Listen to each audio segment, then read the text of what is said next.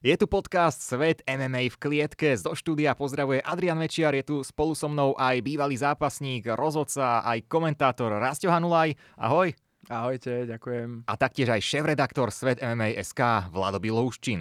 Zdravím. Máme tu zaujímavé témy, primárne teda Oktagon 29 a zápasy okolo tohto podujatia, potom sa dostaneme aj k nasledujúcemu turnaju UFC, tak poďme na to. A sme tu priamo po turnaji Oktagon 29, takže nemusíme strácať čas, môžeme sa rovno vrhnúť na to, páni. Prejdeme si jednotlivé zápasy, samozrejme pri niektorých sa potom aj trošku viac pristavíme, pretože čo si budeme klamať, je opäť o čom hovoriť a to nie len o hlavnom zápase večera a fantastickom výkone šampióna. Tak poďme pekne po poriadku, prejdime si celú štartovku aspoň takto v skratke. A čo nám otvorilo celý galavečer, to bol veľký súboj talentov Roman Paulus a Petr Gabal. To bola špička, v podstate slovenský špičkový tím Spartakus Fight Gym proti českému Reinders MMA. No ako hodnotíte tento otvárací duel?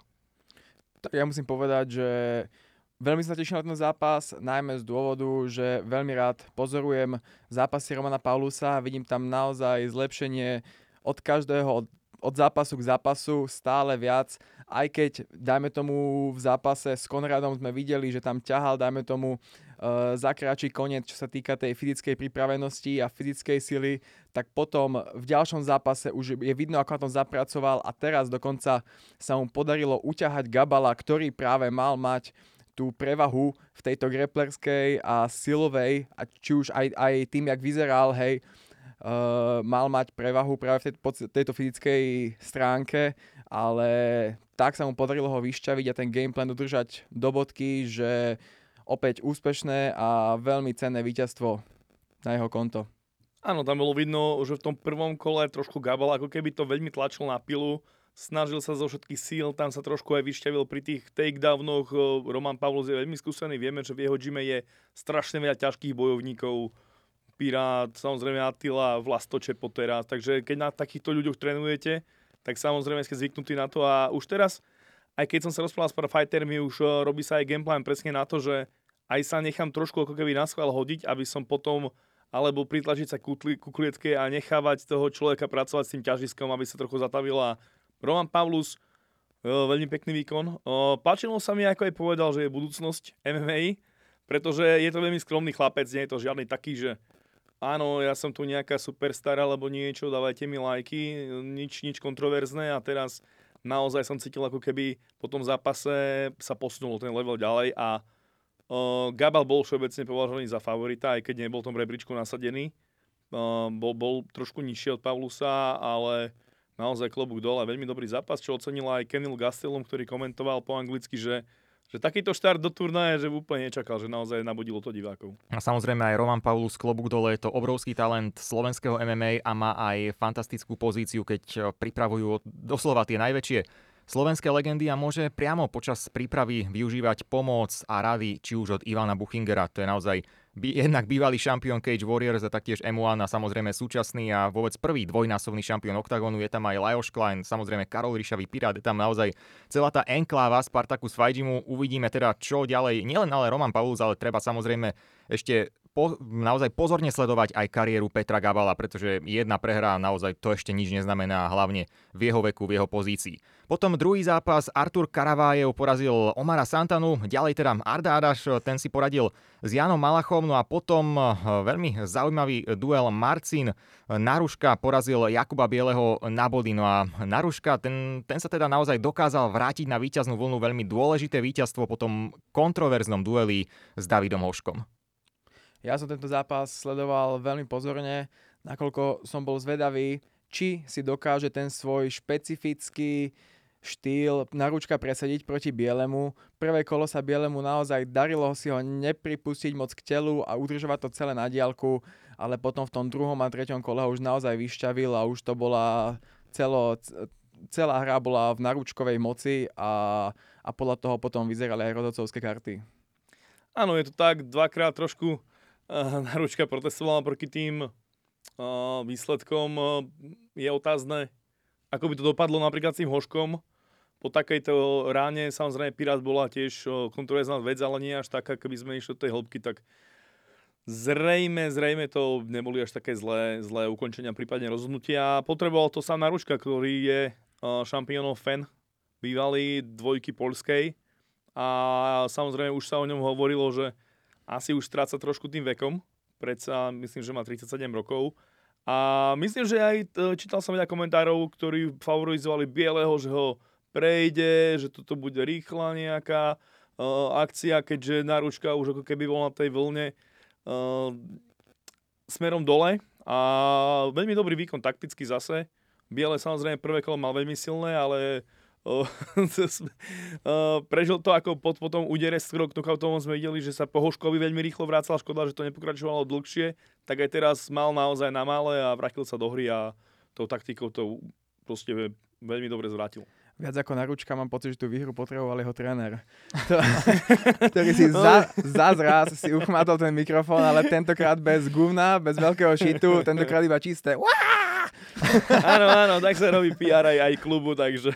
Ale Vlado, ty si to spomenul, že Naruška, že akoby išiel smerom dole, no ale ja neviem, smerom dole, jasné, boli tam teda oficiálne dve prehry, on s nimi veľmi nesúhlasil, ale nie je to práve niečo, čo dokáže toho zápasníka namotivovať? Možno aj Rastio, ty ako z pozície bývalého zápasníka, stále sa aj pohybuješ v tom prostredí chalanov, vidíš, ako sa nastavujú na tie zápasy. Ako to vnímaš? Ja práve, že pri pozorovaní Naručku, odkedy došiel do Oktagonu, nebudem riešiť tú jeho kariéru, ktorá bola doteraz. Áno, ako Vlado spomenul, teda fan, šampión na tieto veci. Ja, čo vidím, je to, že vlastne on si drží proste jedno tempo počas všetkých tých zápasov, ktoré tu odzápasil. Má jeden štýl, jedno tempo a mnohokrát donúti tých svojich súperov hrať túto hru, hej, takže pokiaľ nepríde niečo také, že ho niekto bez akýchkoľvek argumentov proste vypne, že naozaj to bez akýchkoľvek rozporov, ako to bolo v prípade Hoška, alebo že ho ukončí, tak proste nemôžem tu dávať nejaké závery o tom, či on sa zlepšuje alebo zhoršuje. Drží to jedno tempo, ktoré nastavil od príchodu do Oktagonu a je to naozaj nepríjemný super pre každého. Áno, ja som skôr myslel smerom k tomu titulovému zápasu, keď pred dvoma zápasmi si bol o titul a bol si veľmi tesne a teraz keď dajú Bieleho, ktorý nebol na tých najvyšších priečkách, veľmi dlho sme ho nevideli a dokonca ho každý ešte aj favorizoval, už aj to možno aj to psychikou, ale samozrejme Naruška je tak skúsený borec, že nenechal nič na prekvapenie, dajme tomu, až na ten jeden úder si to veľmi dobre postrážil a ten jeho štýl je naozaj veľmi nepríjemný, človek nevie pomaly ako na to vymyslieť nejakú taktiku, no. Potom zápas, ktorý uzavrel tú prvú porciu, prelim z predzápasy a ako sa hovorí, Jan Široký dokázal roztrhať mnoho, ak nie všetky tikety, ale my už sme videli ten jeho posledný zápas v Michalovciach, v podstate všetci traja z bezprostrednej blízkosti a vedeli sme, že Široký je naozaj v dobrej forme, tú dobrú formu si udržal, prišiel s ňou aj nakoniec nie teda na domácu pôdu úplne, ale do Brna, no a tam absolútne jasne porazil Mareka Bartla.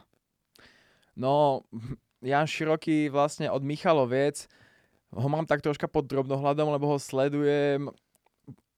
Bol som k tomu svojím spôsobom donútený tým, že som vlastne komentoval tie Michalovce a bol som donútený troška robiť nejaký ten research k jeho kariére. A dovtej to bolo také, že bolo mu jedno, či vyhrá, prehrá, mnohokrát prehral, ale ste doručil tu nejakú show a pre mnoho z tých fighterov už k nemu začalo pristúpať ako také povinné víťazstvo. Áno, že vlastne očakáva sa automaticky, že keď ideš so Širokým, tak ho vyhráš, že si zlepšíš skore.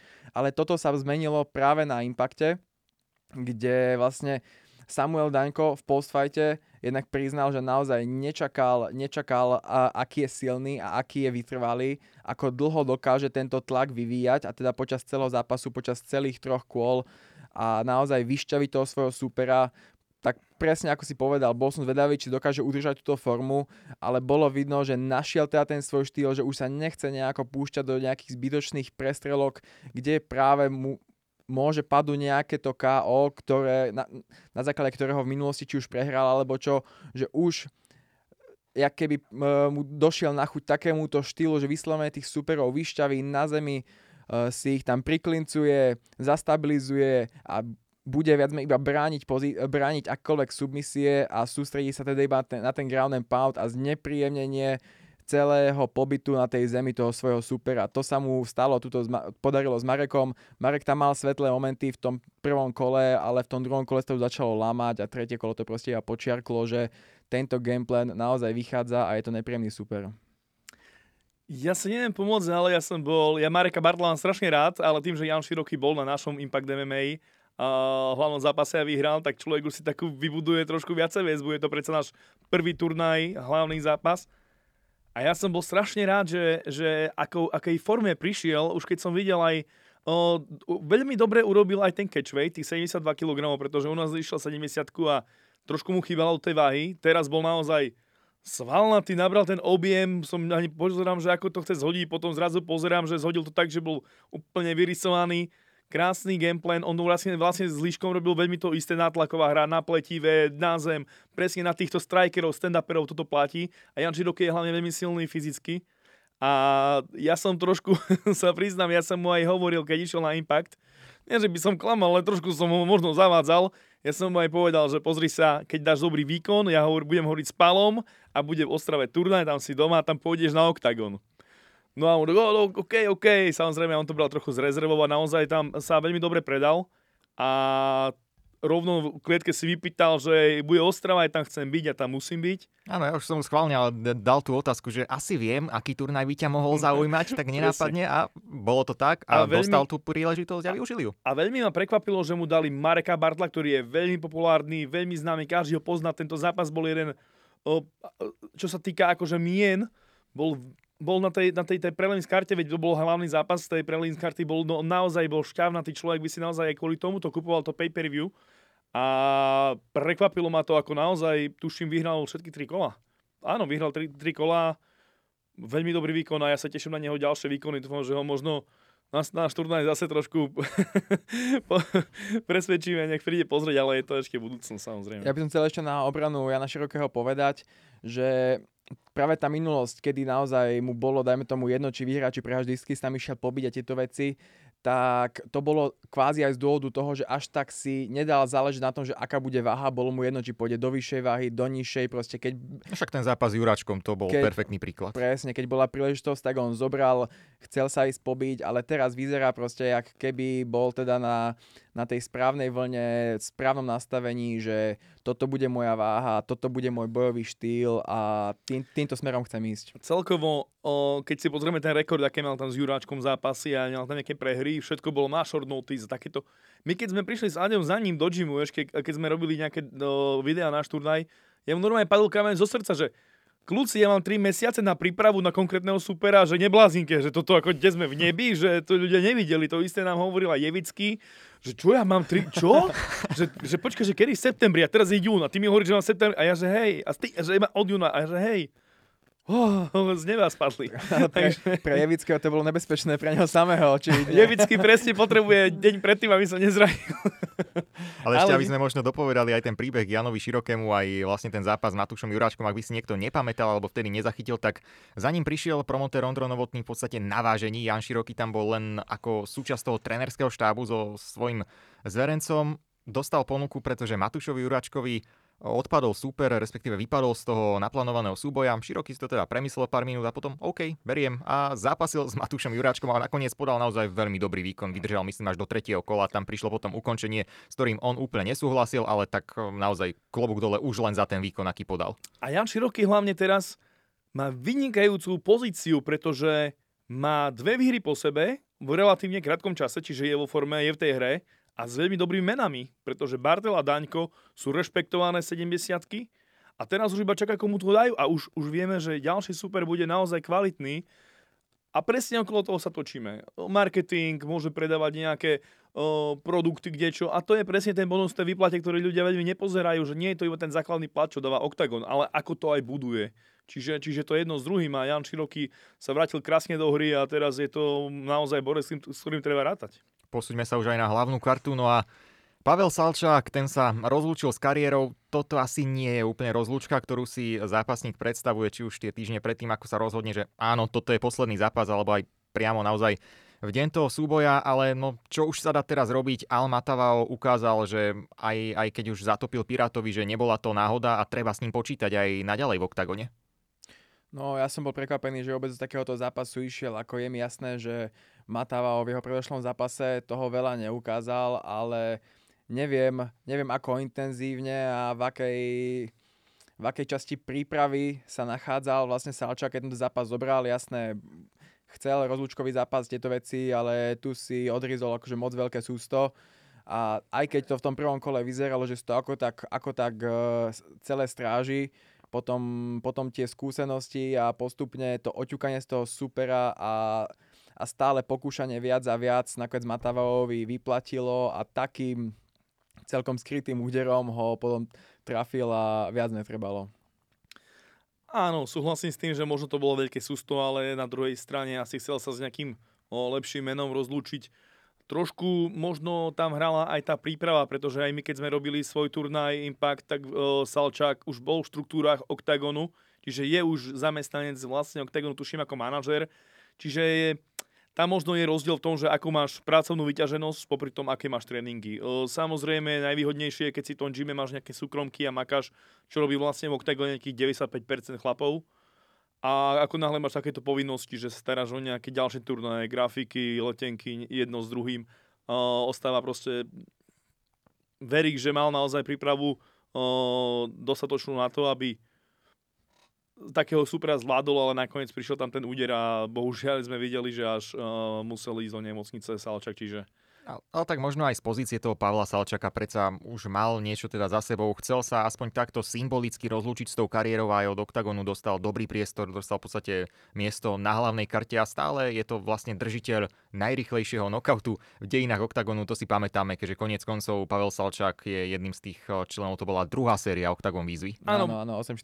Ono to je naozaj, čo mňa veľmi teší na tom Oktagone, že oni si tých fighterov vážia z tých víziev, pretože a hlavne z tých prvých, aj tá druhá a potom ešte aj tá tretia, kde bol Janko Velíč a títo chlapci, ktorí už neboli tí profesionáli, hej, ako bol Pirát, ktorý bol vyzapasený, Salčák, všetci Gruner, áno, veď všetci mali pozadie, takže oni naozaj sa o nich starajú a bola to jediná, aj keby prehral, tak nevadí.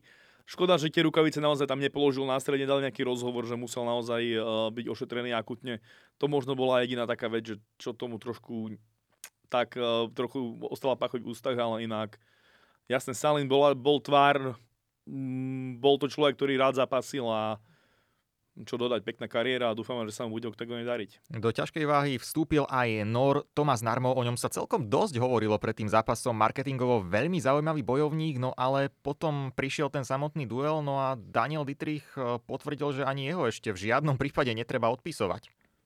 To áno, Dietrich zatiaľ doposiaľ v každom jeho zápase sa nedalo predpovedať, aký výkon podá, hej, v niektorých zápasoch už keď začínal byť troška odpisovaný, tak potom zrazu vtedy vedel zatlačiť na pílu, ako napríklad si myslím, že teraz sa očakávalo, lebo ten priestor, ktorý Narmo dostával, bol naozaj veľký, či už v tých jednotlivých dokrutkách, alebo zo strany médií, plus aj ten jeho nástup, naozaj všetko nasvedčovalo tomu, že toto bude ďalšia oktagonská hviezda, ale ako náhle sa podarilo vlastne Dietrichovi mu dostať na telo a znepríjemňovať mu naozaj teda ten pobyt v klietke, tak už vtedy bolo vidno, ako spomalil, ako sa mu zmenilo troška to nastavenie mysle a na tej zemi mu to potom už absolútne nechutilo.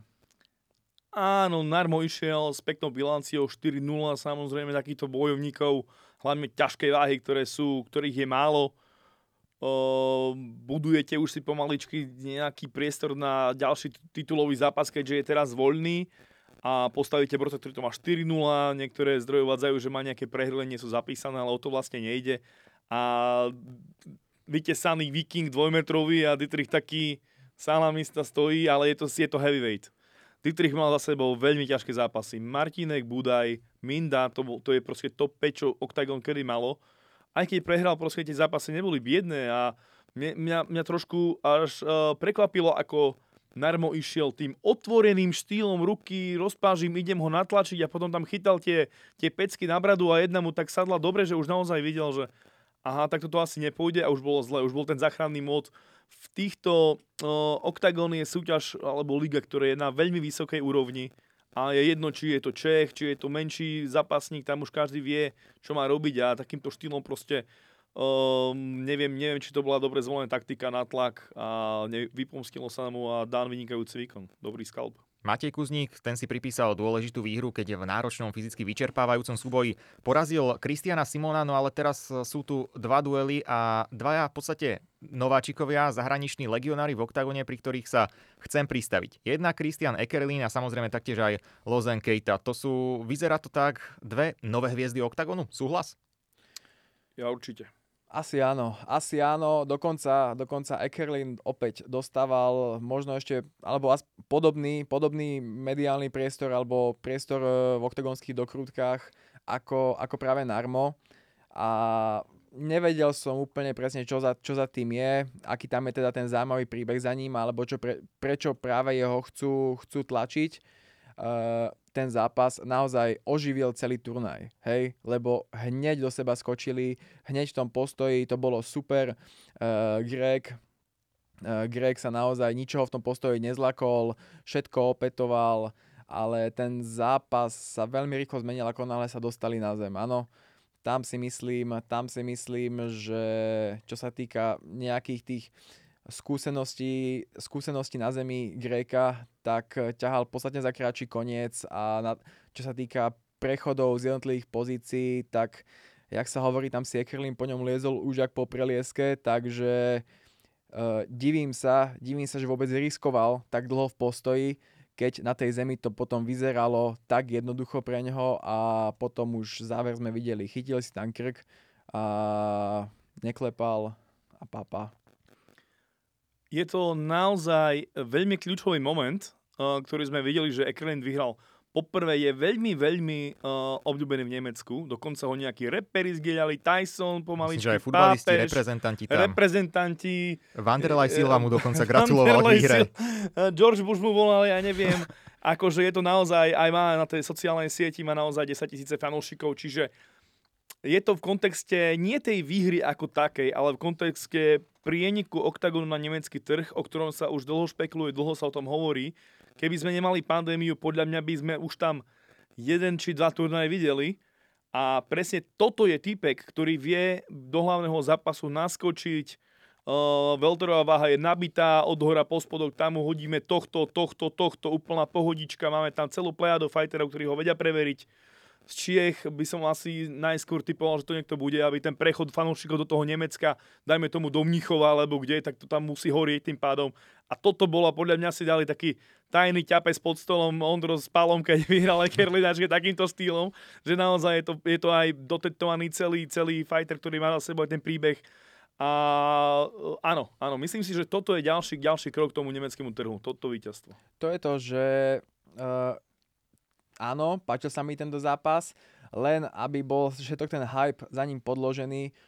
Potrebujem v ďalšom zápase vidieť teda niečo viac aj z jeho zeme, keby nastúpil proti niekomu, teda kto ho tam teda naozaj otestuje, lebo túto naozaj vyzeral, že naozaj nemá konkurenciu na tej zemi oproti v porovnaní s tým Grékom samozrejme a aby som naozaj nasadol na tento hype train, ktorý je za Ekerlinom, tak toto je ešte vec, ktorú potrebujem vidieť a dovtedy budem zdržanlivý. To je presne ono, že keď si pozrieme tú taktiku Oktagonu, tak oni sa snažia tieto naozaj tie, nie že hviezdy, ale ľudí, ktorí chcú budovať, tak ten prvý zápas dostanú taký kvázi rozbehov, nie je trošky zabijak. Videli sme u Veličkoviča to isté, videli sme teraz u Ekerlina, určite keby sme si prechádzali tým rostrom, tak nájdeme tam viacero mien, ktorí dobre, tu máš takto, nech si ľudia na teba zvyknú, nech vedia, kto si, čo si, dali ich vysoko na kartu, bol až nejaký tretí zápas ako 2 zápasy pred hlavným zápasom, čiže aj Keita potom, ktorom budeme hovoriť to isté, čiže oni takú vlaštovečku, toto prešlo a teraz už môžu mu dať naozaj výzvu a kľudne to môže byť zase už co-main event na veľkom turnaji, hej, a niekto akáže bude, že áno, jasné, to je presne ono, že toho chceme vidieť. Ale ono by to naozaj mohlo byť teraz trošku trúfale povedať, že toto sú nové hviezdy Oktagonu, ale keby sme to trošku upravili a možno dali si otázku, že majú potenciál, aby sa stali tými veľkými hviezdami Oktagonu, tak poviem, že 100%, či už Keita alebo Ekerlin a Obaja v podstate, aj ten Ekerlin, naozaj parádna výhra, poradil si s tým súperom, taktiež má aj tamto pozadie, je to veľmi zaujímavá persona, má v Nemecku naozaj, otvára dvere pre ten Oktagon, celý ten nemecký trh, ale všetko naozaj, všetko dobre pri tom Ekerlinovi, ale keď sa pozriem na ten výkon a zápas Keitu, tak mne tam príde, že tam ako keby bol taký ten X-faktor, že Keita tam predsa ešte dokázal doniesť niečo navyše. Opäť tiež fantastický výkon, opäť otvára dvere aj na ten zahraničný trh, je to veľmi zaujímavý bojovník, podal skvelý výkon a potom ten pozápasový rozhovor, kde si vypýtal Buchingera, tu mi ho teraz doneste a budem snímať zápas, tak to bola naozaj paráda. Ja som len kúkal s otvorenými očami, že OK. Áno, ja som spomenul vlastne Ekerlina len preto, že som išiel postupne, samozrejme, a porovnával som teda ten priestor, ktorý dostávali zo strany Oktagonu, ale Keita, tak viac menej som o ňom vedel teda len z nejakých ríšavého predzápasových vyjadrení, hej, kedy hovoril, že áno, je si vedomý toho, že jeho super má 6-0, je si vedomý teda, a takto myslí si, že zase lepší ak Štrbák nebude a tak ďalej a takýto typ vyjadrení, takže jasné, pozriem si to. Potom, jak začal turnaj, tak stále už potom sa začali hovoriť také veci, že tu má 40 ľudí so sebou a tieto veci, že naozaj veľký fanklub a takto, že tento chlapec je real deal. Kecal som potom aj so Šarpejom s tým, povedal, že no, typuje naozaj Keitu v tomto, tak tedy som tak bol donútený si premyslieť teda svoje doterajšie odhady toho, aký to bude mať priebeh, ale nech som odhadoval, ako som chcel, to, čo prišlo, som naozaj nečakal. To bol uragán. To bolo neuveriteľné. Takéto rýchle údery, takéto rýchle kombinácie, plus ešte, aby dvakrát po sebe na rovnaký spodok poslal supera k zemi a bolo vidno, ako sa tam naozaj snaží proste o to KO s tým, že ani nedokončí na zemi, že proste pôjde preč. Až na druhýkrát mu to vyšlo, kedy naozaj rozhodca si povedal, že OK, ešte si overil teda, že či Ríšavý chce pokračovať, nechce, ale naozaj bol tam po tých spodkoch, ktoré dostal už naozaj v bolestiach a tam bol asi už najlepšie, aby ten zápas skončil. Ale on si naozaj absolútne veril na toho Ríšového, ako by si ani nepripúšťal možno, že môže ma nejako zrániť, otria som, nie, vôbec. Ja idem proste dopredu, absolútne nič nevidím, neobzerám sa za sebou a idem absolútne prejsť Ríšavého. A pritom Ríšavý, vieme už, videli sme aj tie posledné zápasy, aj keď mu to nevyšlo, tak so Štrbákom tiež ukázal svoje kvality. Keita je presne bojovník, ktorého chcú všetci. Keď máš promo a príde takýto človek, o ktorom iba tučíš niečo a toto ukáže, to normálne, že konfety lietajú, ohňostroje, to je presne to, čo urobil niekedy svojho času McGregor, dajme tomu. Keď bolo ešte na undercard a tuším... Áno, to bolo v Bostone, hej, tam už bolo vidno, že leprikontu, tam už to bolo. A potom prišiel a rovno povedal, že my tu že my sa nejdeme zúčastniť, my to ideme tu prevziať. A to bol presne on. Dobehol, tá rýchlosť, to nevidíte ani v profiboxe, hej.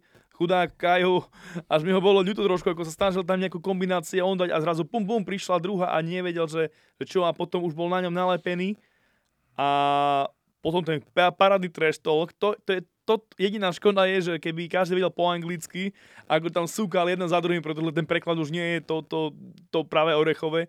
Ale on dal toto, dum, to malo krásnu gradáciu, všetko, Ivan, super, urobené celý tým, 20 ľudí od masérov po nejaké, ja neviem, baby, ktoré ho tam hladili, alebo ja neviem čo. Celý ten hype train sa ešte vyšpičkoval tým výkonom, lebo to, keď človek videl to, až myslel si, že to asi... nejaký zrýchlený film proti spomalenému filmu, že OK. Takže za mňa určite výkon večera. Naozaj, rozbehol sa Keita aj v tom pozápasovom rozhovore a jasné, aj keď možno celý ten preklad potom tam nebol sprostredkovaný, ale tá správa, ten hlavný odkaz bol jasný. Dajte mi Buchingera. A aj keď má Keita obrovský potenciál, tak na Buchingera asi ešte naozaj je skoro. Tam ešte treba aspoň ten jeden zápas a už sú tam aj možnosti a hlavne taká jedna, to je Ronnie Paradajser. Ako by ste videli takto na prvú dobrú tento zápas Paradajser Keita? Ronnie si ho hneď vypýtal, to som videl, ale netrúfam si naozaj takto hneď povedať. Akože som nútený povedať Ronnie len preto, že viem, ako je nastavený. Viem proste, že keď si niekoho takto vypýta, že vidí to, čo sme videli všetci my, sme ohúrení. Ale on ešte spraví ten krok naviac a povie, že áno, ja si na ňo verím, dajte mi ho, tak to už musí o niečom svedčiť, hej. Ja teda som nútený sa prikloniť zatiaľ, neveriť tomu hype trainu, áno, ktorému sa toľko bránim, a veriť teda tej stálici, ktorú tu vydávame a ktorá doručuje zatiaľ veľmi kvalitné zápasy, a to je práve Ronnie. Ronnie určite bude v tomto zápase, ak by sa udial, mať výškovú prevahu, čo môže ťažiť. Predsa Karol bol trochu, tiež je vyšší, bol od Keitu trochu vyšší, ale nie až tak ako Ronnie. Ronnie naozaj 185 cm, tuším, naozaj na ľahkú váhu brutál. Ale keby ja som bol matchmaker, to už som aj niekde spomínal, tento zápas by som asi nepostavil iba skrz to, že ak by Ronnie vyhral, opäť by išiel s Ivanom. A to by mne potenciálne ako promotorovi podľa mňa nezarobilo na lístkoch na pay-per-view také peniaze, ako by to bolo, keby to bol rovno Keita. To by som rovno tam hodil. Áno, hype train, jasné, tu máš takéhoto zabíjačika, treštol by bol perfektný, nikto by nevedel, čo čakať. Tá mystéria je naozaj v tomto dobrá. Ja nie som v každom zastanca v tom, že musíš si 5 zápasov vyhrať. Prečo nie? Dáme ho, aby sme boli prekvapení, ako to bol, ja neviem, Vemola s Mikuláškom. Každý vedel, ako to asi dopadne, ale čo keď? Ako bol McGregor s Mayweatherom. Videl si, že by McGregor mal nejakých 30 zápasov boxe? Nie, hodíme ho Mayweatherovi a bolo to proste cashback, pam, pam, daj mi love. Takže takéto niečo, keby sa udialo, podľa mňa by to malo obrovský hype, trash talk by bol v nebesiach, lebo Ronnie nie je taký trash talker, je dobré srdce, veľmi dobrý fighter.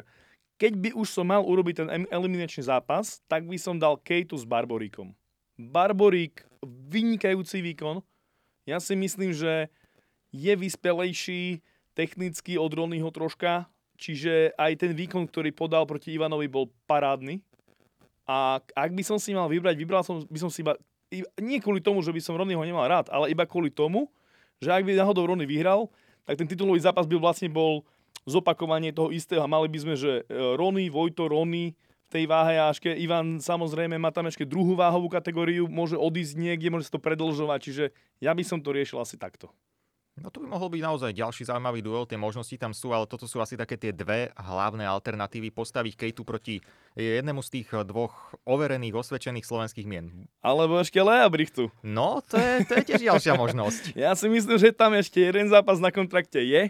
Nebudeme rozoberať, čo je v tom pozadí, ale môže taktizovať nejako Oktagon, ale podľa mňa to sa samozrejme nestane, lebo... Ale predsa skúsme si teraz my takto zašpekulovať. Keby si v pozícii Oktagonu a vieš, tu máš zápasníka Lea Brichtu, ak sú tie informácie, ktoré momentálne máme k dispozícii, správne, tak Brichta teda ešte má jeden zápas v Oktagone, a keby si teda promotérom organizácie, dáš mu zápas s Keitom? Alebo... kam? Dáš ho niekam na prelims proti nejakému no-name superovi, alebo čo spravíš? Pozri sa, teraz sa hráme hypoteticky, že som ten najhorší promotor, chcem každému zle a chcem zničiť, koho môžem. Že som úplný hajzel. Prirodzená pozícia pre teba. Prirodzená, to som akože stále, teraz to konečne to práve ja vidie. Nechcem nikoho navádzať, samozrejme, veď každý vie, čo bolo, ale keď je pravda to, čo je, že no, keď je to pravda, nevieme, či to je pravda, a Brichta naozaj má jeden zápas a naozaj tá zmluva o nejakej zmluve alebo niečo, veď sme na tej tlačovke boli. Papiere boli podpísané, takže nevieme, ako to tam naozaj funguje. A má jeden zápas a je na mne, kedy mu ho dám, len to musí byť do konca roku alebo ako 2023. A viem, že už potom na 1,000,000% pôjde ku konkurencii, ktorá je moja konkurencia, ktorá ma chce zničiť, ktorá hovorí o mne, že my budeme do roka, do dňa lepší. Urobím to, nechám Brichtu čakať do roku 2023 do konca, ako sa dá. Urobím v Košiciach Octagon Prime, dám amatérskú kartu a bez toho, aby som oznámil, že Brichta bude na karte, by som mu dal zápas, a potom, ako by náhle nastúpil do klietky, tak by som povedal, že druhý super sa zranil v šatni. Máš zápas, vyhral si, máš ukončený kontrakt. Dobre, teraz to je najhoršie, čo môže byť. Ty máš šancu teraz všetkých zápasníkov, ktorí budú chcieť bojovať, kedy na Impact MMA preniesť na svoj gala večer. To samozrejme sa nestane, to je iba hypotéza. Možno sa vrátiť k tomu Keitovi. Tak musím povedať, že tento zápas by bol obrovský risk pre Oktagon. Áno, ak sú si vedomi toho, že má posledný zápas, áno, môže to byť, ak by naozaj verili v to, ako je Keita excelentný, a teda, že 100% dôvera v to, že Brichtu porazí, tak jasné. Čo je lepšie, ako ukončiť reťaz výhier Brichtu a posunúť ho teda inej organizácii, áno? Ale keby sa tam stalo, že Leo porazí Keitu, tak ako pravdepodobne podľa toho, čo už bolo povedané, aspoň zo strany Lea, teda, že pravdepodobne už aj s tým Lapilusom sa očakávalo, že prehrá, ak by sa stalo, že by prekvapil a porazil by aj Keitu a ešte s touto výhrou by išiel do inej organizácie, to už by ich naozaj ešte viac nasralo, takže ja si myslím, že tento zápas by bol veľký risk. A čo sa týka teba ako promotéra, ešte stále sa neviem teraz v hlave preniesť, že si prirovnal zápas Vemola Mikulaša k Mayweatherovi a McGregorovi. To akože moja hlava vôbec nebere a neviem... Opäť ti musím všetko hovoriť po porelánsku. Zase raz ti musím vysvetľovať súvislosti. Neviem, ako mám teraz ďalej pokračovať, ja neviem. Proste to je equal, to je to isté. Len Mikulášek vo väčšom. Až sa k tému inak dostaneme, dúfam. Nie, samozrejme, to, čo som predtým hovoril, to je úplne, že mimo vesmíru. Podľa mňa realita bude taká, nemá to naozaj zmysel, pretože Brichta ho môže poraziť. Zrušite hype train Kejtovi, vy promujete bojovníka druhej organizácii, teraz bude, že kto je lepší, ten náš šampión je lepší ako váš šampión, to sme už tu mali. Podľa mňa by malo Oktagon dôstojne ukončiť s Brichtom spoluprácu, pretože my nevieme, čo bude, prečo by sa mali hádať. Veď to RFA môže byť rok, môže byť 2, môže byť 10, môže byť 20, ale môže mať kontrakt s Brichtom a po 2 rokoch Brichta povie, že dobre, tak možno už je Oktagon zase niekde inde a chcem sa vrátiť. No, jasné, že nechcete mať s nimi nejaké zlé spory. Oktagon by mal Brichtovi dať normálny zápas, hoci aj na prelim s normálnym súperom, ukončiť to korektne, povedať si, dobre, stalo sa to, život ide ďalej, ale určite by som z toho nerobil vedu. A poškodzuje sa iba ten chalan. To, že sú tie organizácie medzi sebou nejakom napätom vzťahu, možno už to prirovnáme ku nejakej malej vojne alebo niečo, je to prirodzená vec. Tie súboje tu stále boli, je to aj v Amerike, je to v Poľsku, je to už aj u nás, bolo to u nás. Ale nemal by trpieť chalan, ktorý podľa mňa za to nemôže, pretože na to sú manažéri, na to sú tréneri, aby mu poradili. On mal trénovať a zápasiť. To, že išiel podpísať tú zmluvu, to bola taká mladická nerozvážnosť. Kľudne mohol počkať do toho februára, teraz sa budú nové mená predstavovať, tuším, že to bude v Prahe začiatkom februára. Tam ho mohli predstaviť Pompov. Nemalo to pre mňa veľký význam predstavovať takéto meno 8 mesiacov pred prvým turnajom. Trošku je to také zvláštne, ale je to ako to je a podľa mňa Leo sa poučil a Oktagon by mu mal dať, dúfam, že sa poučil a Oktagon by mu mal dať nejaký jeden normálny zápas s normálnym súperom. A... Takže toľko ku Kejtovi, hej. Tak dobre, keď už sme teda prebrali Keitu, aj 2-krát Keitu, asi 3-krát Keitu, tak teraz môžeme prejsť aj na hlavný zápas večera a to bol taký ten tradičný pohodový večer Davida Kozmu, príde do klietky, predvede nejaký ten infarktový zápas, takmer je ukončený súperom, no a potom ukončí alebo porazí veterána UFC, zdvihnú mu ruku nad hlavu, vezme si opasok, už ich má celkom dosť v dvierke a ide sa ďalej. Naozaj David Kozma, ďalší fenomenálny výkon a druhý skalp veterána UFC v rade. Tentoraz bol... V podstate nedokázal na neho stačiť Bojan Veličkovič, a to je veľmi známe meno, jednak mal tam zápasy v UFC aj s Derenom Tillom, mal tam taktiež zápasy aj v PFL, no aj v tom Oktagone ukázal, že naozaj tú svoju kvalitu stále má. Áno, keď som pred tým zápasom vlastne, však dobre, nie je to ohlasné, nebolo to ohlasné až tak dlho, hej, ratalo sa pôvodne s Ivanom Buchingerom. Ako náhle sa Buchinger zranil, že dosť náročná pozícia pre Oktagon, ale jak priniesol Veličkoviča, tak hneď, že wow. Na ten zápas mnohí ľudia povedali, že boli ešte zvedavší, lebo ľudia neznali Ivana, vlastne neznali tohto biznisu, nechápali, prečo ten zápas dostal Ivan a tak ďalej. Ale ako náhle dostal Veličkovič, tak mám pocit, že aj títo hneď nasadli na tú loď a chceli vedieť, že kto je naozaj lepší. A mnohí favorizovali naozaj Veličkoviča, ale som hovoril, že naozaj pozor, lebo... pri Davidovi začína mať také pocity ako pri Ivanovi, že naozaj nikdy ho nemôžeš podceniť. Nikdy. Ten David naozaj zlepšuje sa v tých zápasoch, čo sa týka postoja, tak urobil neuveriteľný progres. A čo sa týka toho, ako on dokáže jednak nastaviť tempo a rozložiť si tie sily. A to bol proste veľmi dôležitý faktor túto, lebo zobral to na poslednú chvíľu a jednak pripravený maximálne na 3 skúsenosti s 3 kolovými zápasmi. Áno, zatiaľ čo Dávid ukázal, že on dokáže dupnúť na plyn v tom 4., 5, že naozaj nerobí mu to problém. A áno, infarktový stav tu bolo tam zle zvolená stratégia ukončenia zo strany Veličkoviča, ale to nič nemení na veci. To, čo hovoril vlastne David v postfajte, a teda, že videl, že už niekedy v tej polke druhého alebo ku koncu druhého v treťom kole videl, že naozaj zmenil sa mu ten pohľad, videl na tvári Veličkoviča, že už tam až tak moc nechce byť. Bolo vidno, ako tá rýchlosť jeho úderov sa znížila a potom už naozaj už skúšal len také nejaké zázraky. Ten high kick bol taký zázrak, ktorý si vyskúšal, áno, že jednotky tvrdé, ale všetko ostatné okrem toho high kicku David vykryl, vracal z toho, kontroval a na záver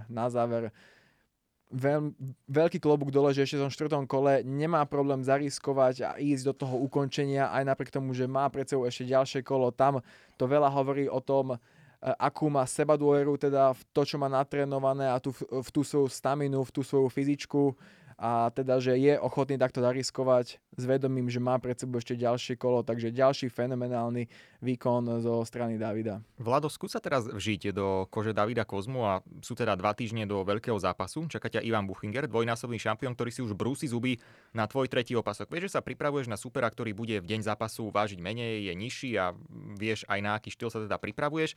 No ale potom presne 2 týždne predtým sa zraní, no a tebe príde úplne iný súper, úplne iná výška, aj to rozpätie, úplne iný štýl, má nejaké zase ďalšie iné zbranie ako Buchinger. A skús sa teda vcítiť do tej kože Kozmu, no a aká je tvoja reakcia? No vieme, že Kozmová reakcia, OK, ideme do toho zápasu, žiadny problém, presne tak, ako si to možno aj fanúškovia želajú od šampiónov, že takto sa majú šampióni správať, takto majú reprezentovať tú organizáciu a hlavne ten svoj titul a svoju divíziu. Je to presne tak, ja na to mám také nejaké 2-3 body. Prvý je, že Kozma má za sebou naozaj množstvo zápasov, tvrdých zápasov.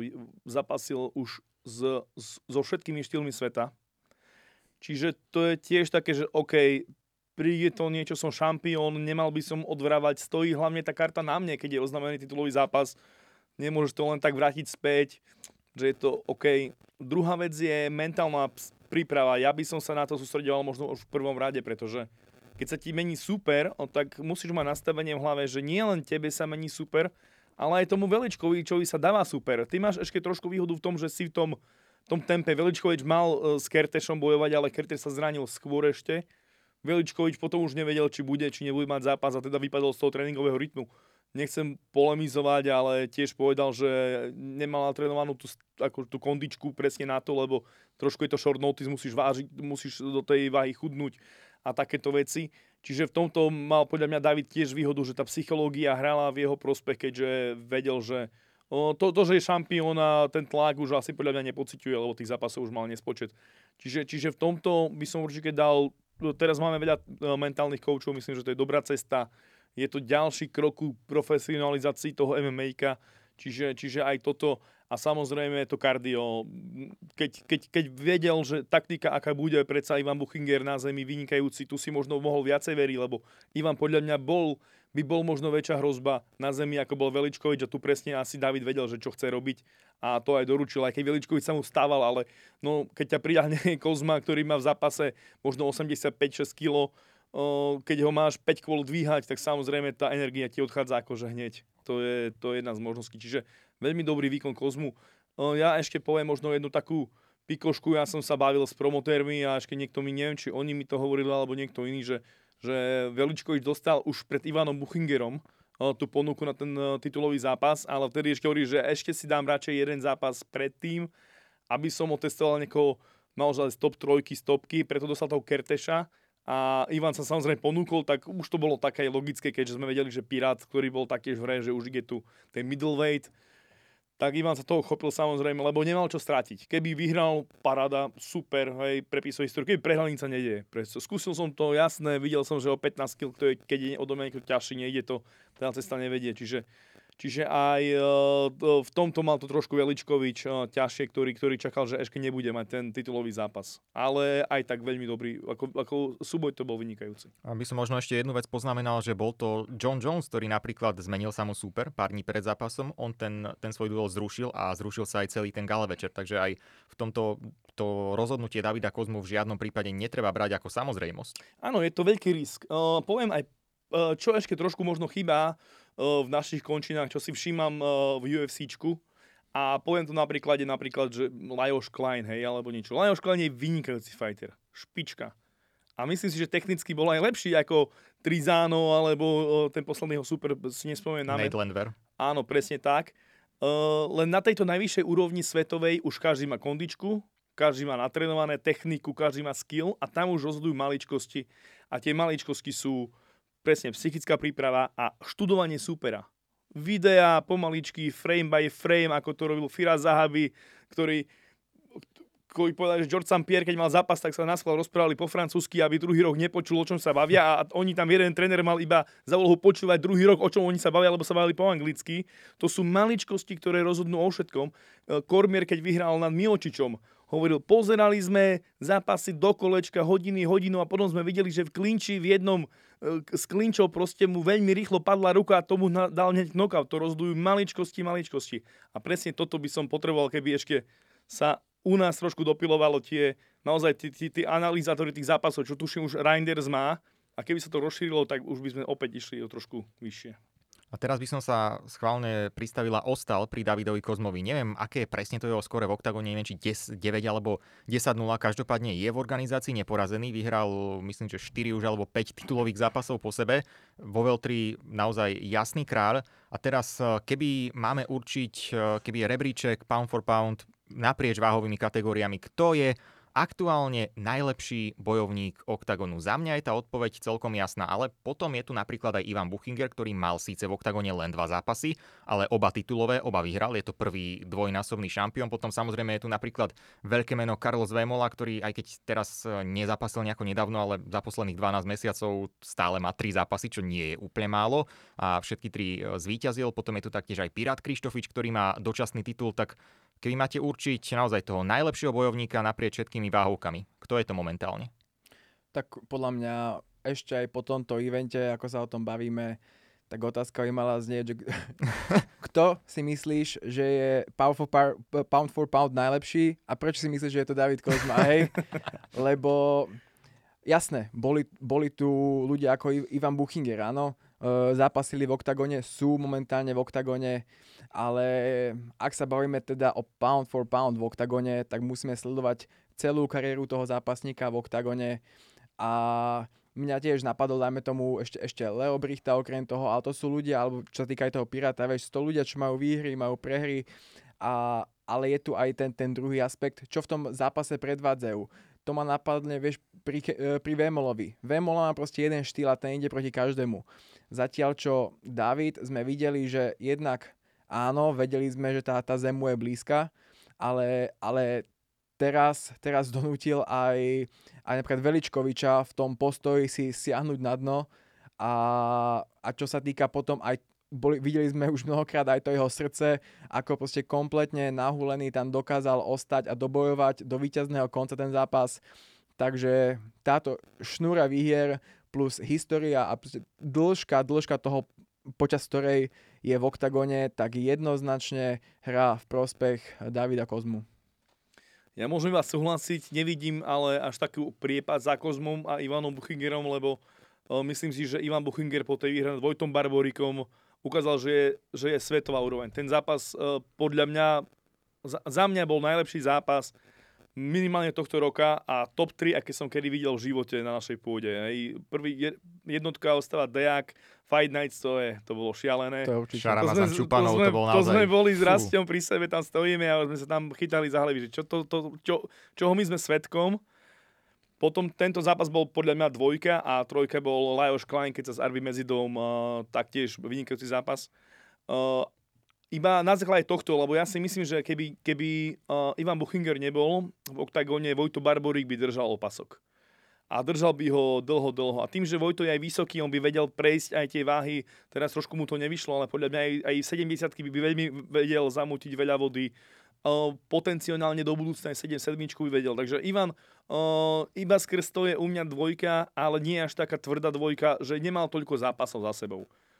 Už iba to, že takej hviezde a takému dominantnému šampiónovi, aký Kozma Ivana vôbec dali, veď to si predstavte, že by sa to stalo UFC, tak ľudia si, že čo ty tu vôbec ma otravuje, že nejaký Peter Jan, alebo kto tam príde, že koho ty chceš? Usmana, že akože čo ti, ako, chápeš? Takže iba toto mi otvrdzuje, že ako tomu Ivanovi veria a tie opasky Cage Warriors a MMA Global sa nepadajú z neba, čiže áno. A až potom je obrovská priepasť a potom je podľa mňa Carlos Vemola na tom 3. mieste. Keby sa stalo toto, hej, že nastane zápas Buchinger, Kozma a Buchinger porazí Kozmu, tak už ak si naozaj rozoberieme ten zmysel toho pound for pound, tak tam nie je o čom a bol by to jednoznačne Ivan, áno, lebo bol by šampión naprieč 3 váhovkami, nikomu to ešte nepodarilo a pound for pound, áno, že jedna váhovka jeho domáca a on nemá problémy, zdajme tomu ešte o jednu nižšie, o jednu vyššie a získate opasky.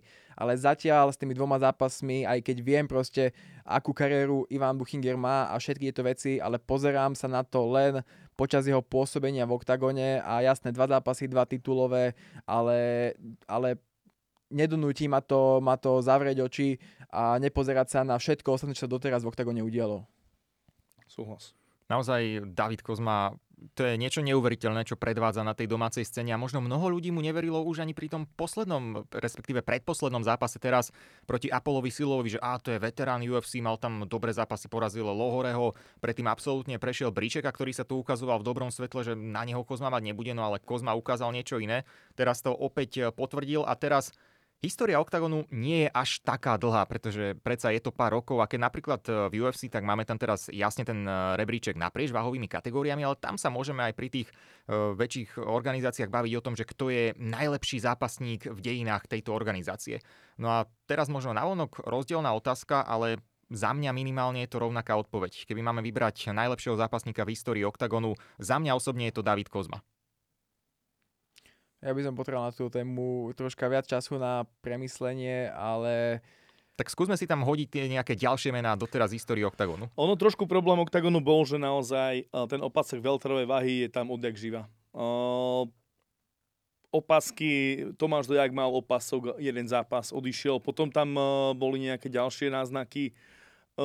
Ja by som bol osobne veľmi zvedavý, ako by si viedol Lajoš Klein, lebo videli sme, že myslím, že už bol na ceste do UFCčka, lebo keď Mirko Štrbák mal s Legerským zápas o ten titul, Legerský potom odišiel, veľmi dobrý. Ja si myslím, že Lajoš Klein by tam zamotil brutálne vody, len je to presne o to, ako to bolo napríklad s Martinkom alebo s Budajom. Keď už nemáš tých súperov, otázka znie, či už aj, možno by som aj na, keď Kozma by chcel odísť do toho UFCčka alebo nejaké veľké ligy, možno teraz je už čas. Teraz je posledná možnosť, 29 rokov, šnúra výhier, buď to, alebo keď áno, povedať si, že počkám si na Piráta, počkám si na Kincla a počkám si možno na Veličkoviča plnej fázou, nejaká sa dá dosiahnuť a potenciálne Ivana Buchingera. Myslím si, že s Ivanom Buchingerom nebude mať tak skoro zápas, pretože už sa tam tlačia v nižších váhovkách tí borci, čiže to možno nedopadne. Teraz to bol ten ideálny čas, hej, teraz alebo nikdy a podľa mňa už aj Ivan má ten vek trošku vyšší, čiže ďalšie 2 roky nemusíme ho vidieť v takýchto zápasoch a tam sú samozrejme hladné krky, ktoré sa kníže. Určite víťaz middleweightu bude chcieť welter.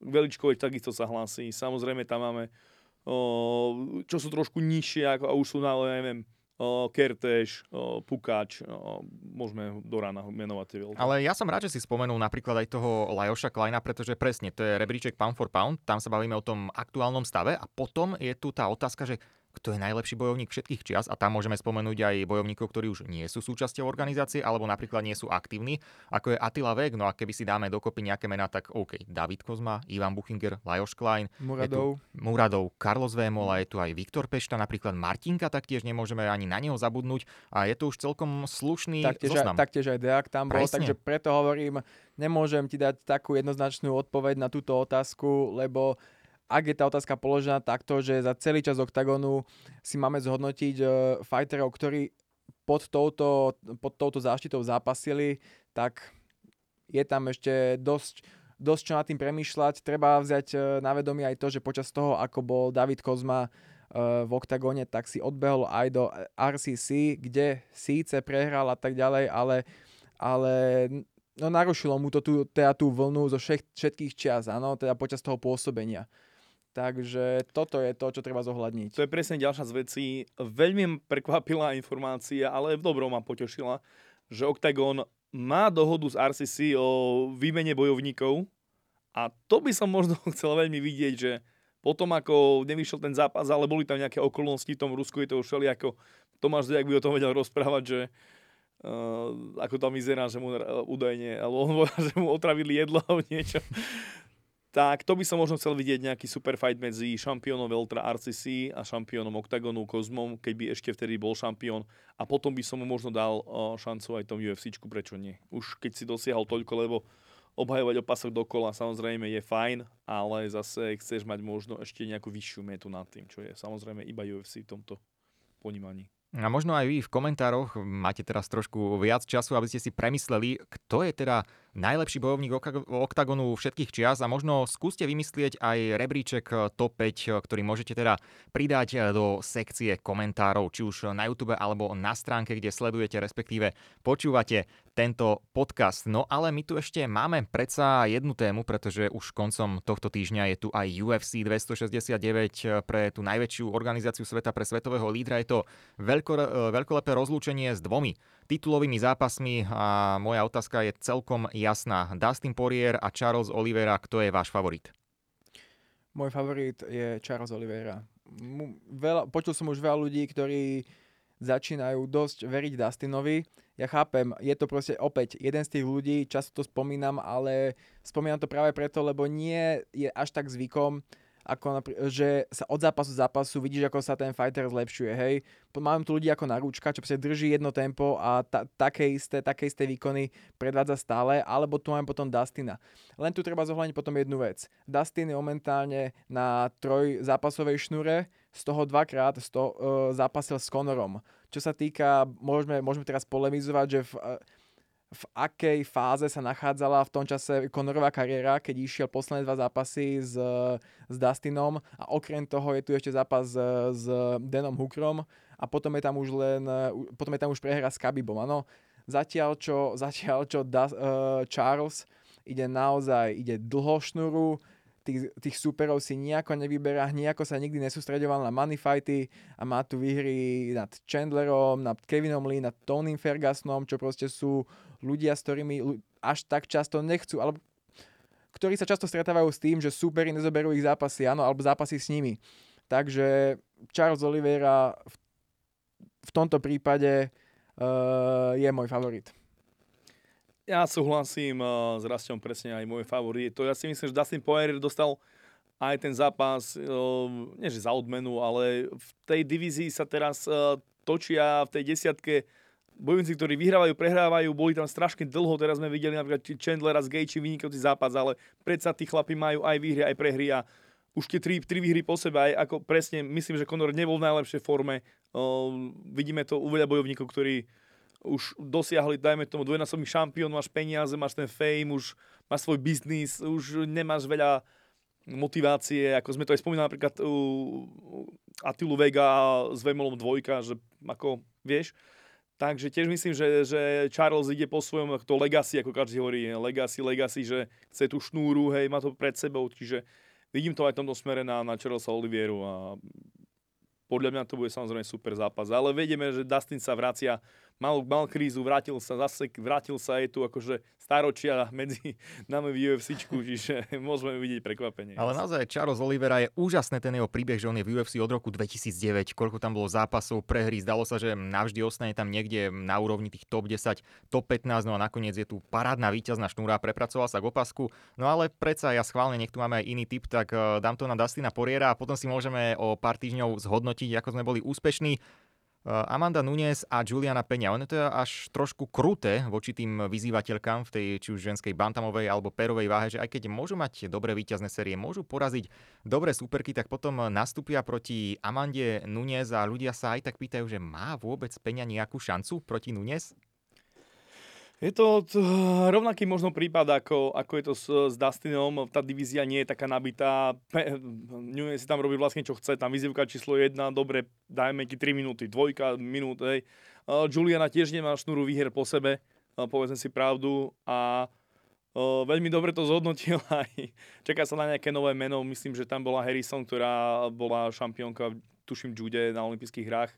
A veľmi dobre to zhodnotil Dana White, že ako je dobrá Núñez. Že áno, veď tá Harrison je dobrá, ale mala superky, ktoré keby mala Núñez, tak prvýkrát v živote by bolo akože že vražda v tom oktagone.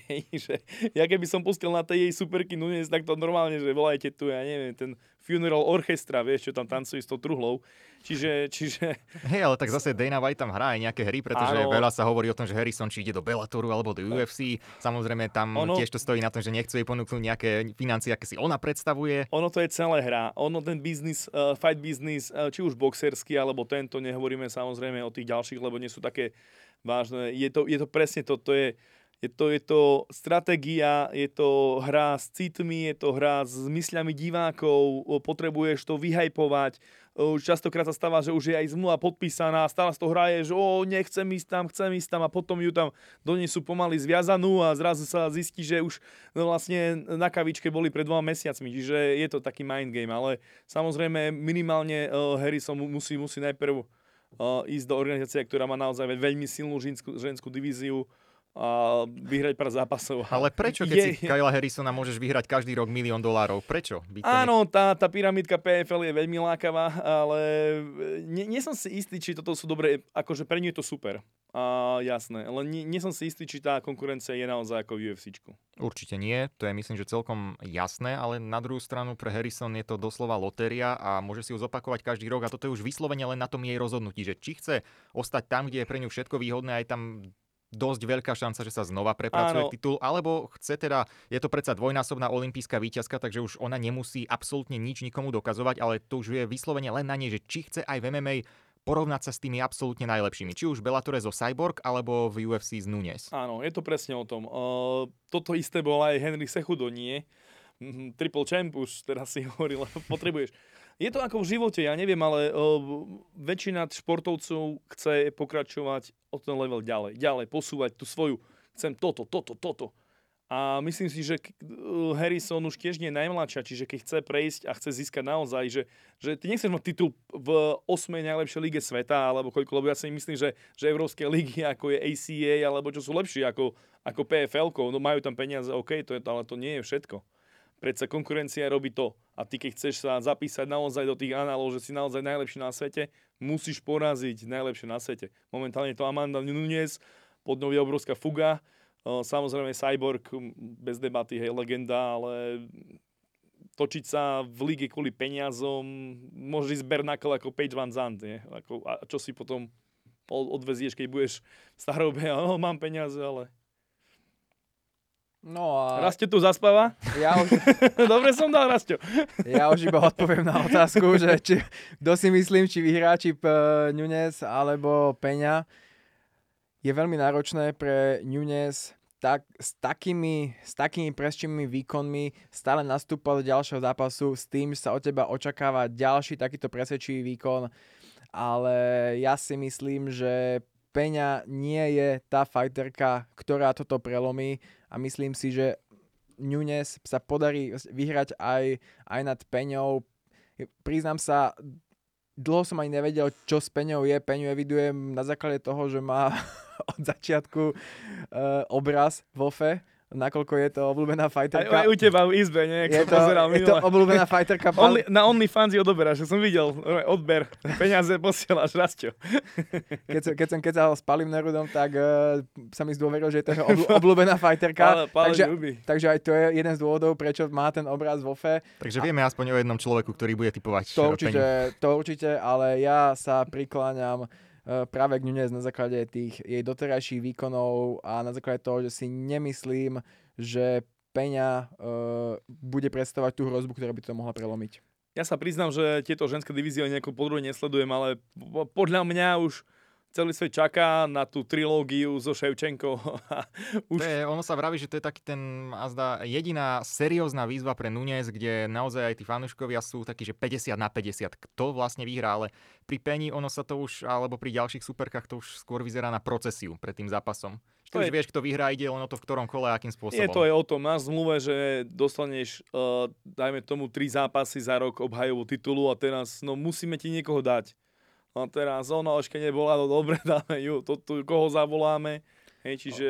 No zase pozor, nikdy netreba pozerať za ten zápas, ktorý ťa teraz čaká, lebo to už nevyplatilo mnohým fighterom. No, TJ Dillashaw ako prekvapil Henana Bara, no ale či je teda Peňa v pozícii ako Dillashaw vtedy, to neviem. Je to taká kliatba, ale naozaj tu by sme sa mali proste pozerať papierovo, jak sú na tom, a toto jednoznačne hrá v prospech Nunes a myslím si, že sa tento zápas podľa toho aj pripraví.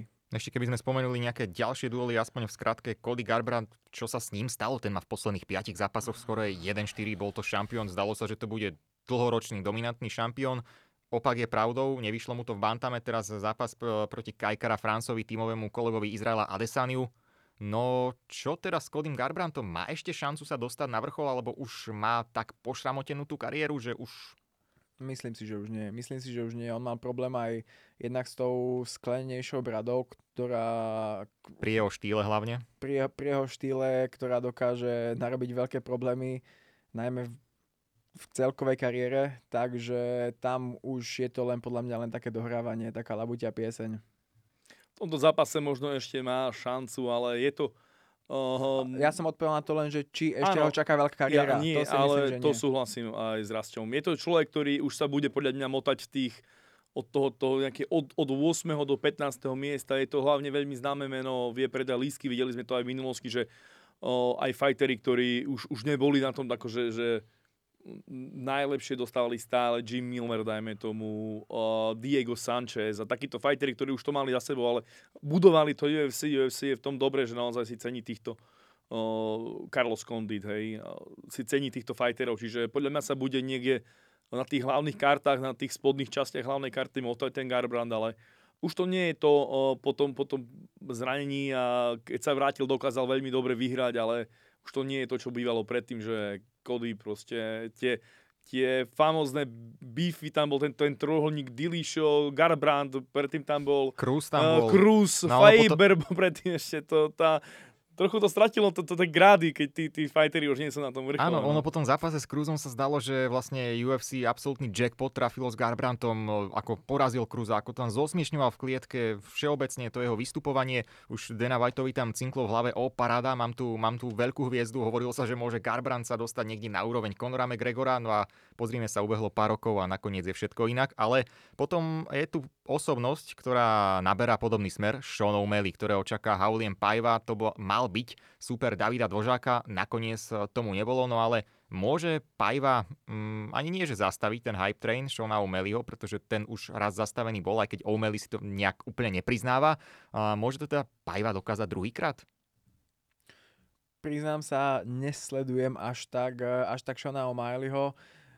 Pravdepodobne od toho momentu, kedy teda prehral, a tie následné jeho vyjadrenia k tomu, že stále si cíti neporazný a tieto veci proste... Tam to pre mňa do istej miery skončilo, je mi jasné, že stále jeho zápasy budú atraktívne a tieto veci, ale už do neho nejaké nádeje až tak moc nevkladám.